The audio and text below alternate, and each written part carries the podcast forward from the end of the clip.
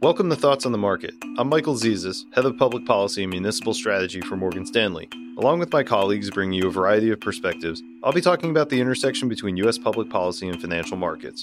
It's Wednesday, September 25th at 9 a.m. Eastern.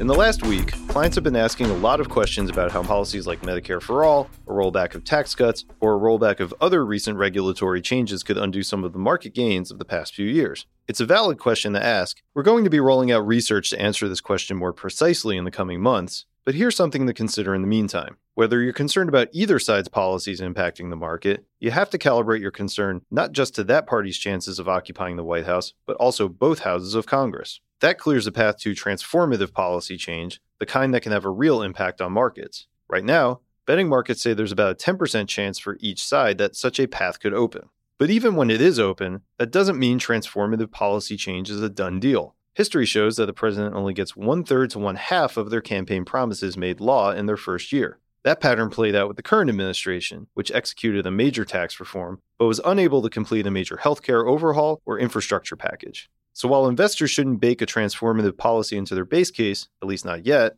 there's some sectors to be aware of that could show extra volatility as campaign season progresses. One example we expect is healthcare. That segment of the market substantially underperformed the S&P 500 for a period this spring on concerns of a Medicare for all policy outcome. Tech, financials, and the rates market could be similarly volatile as polls shift around, given the existential nature of some policies being proposed.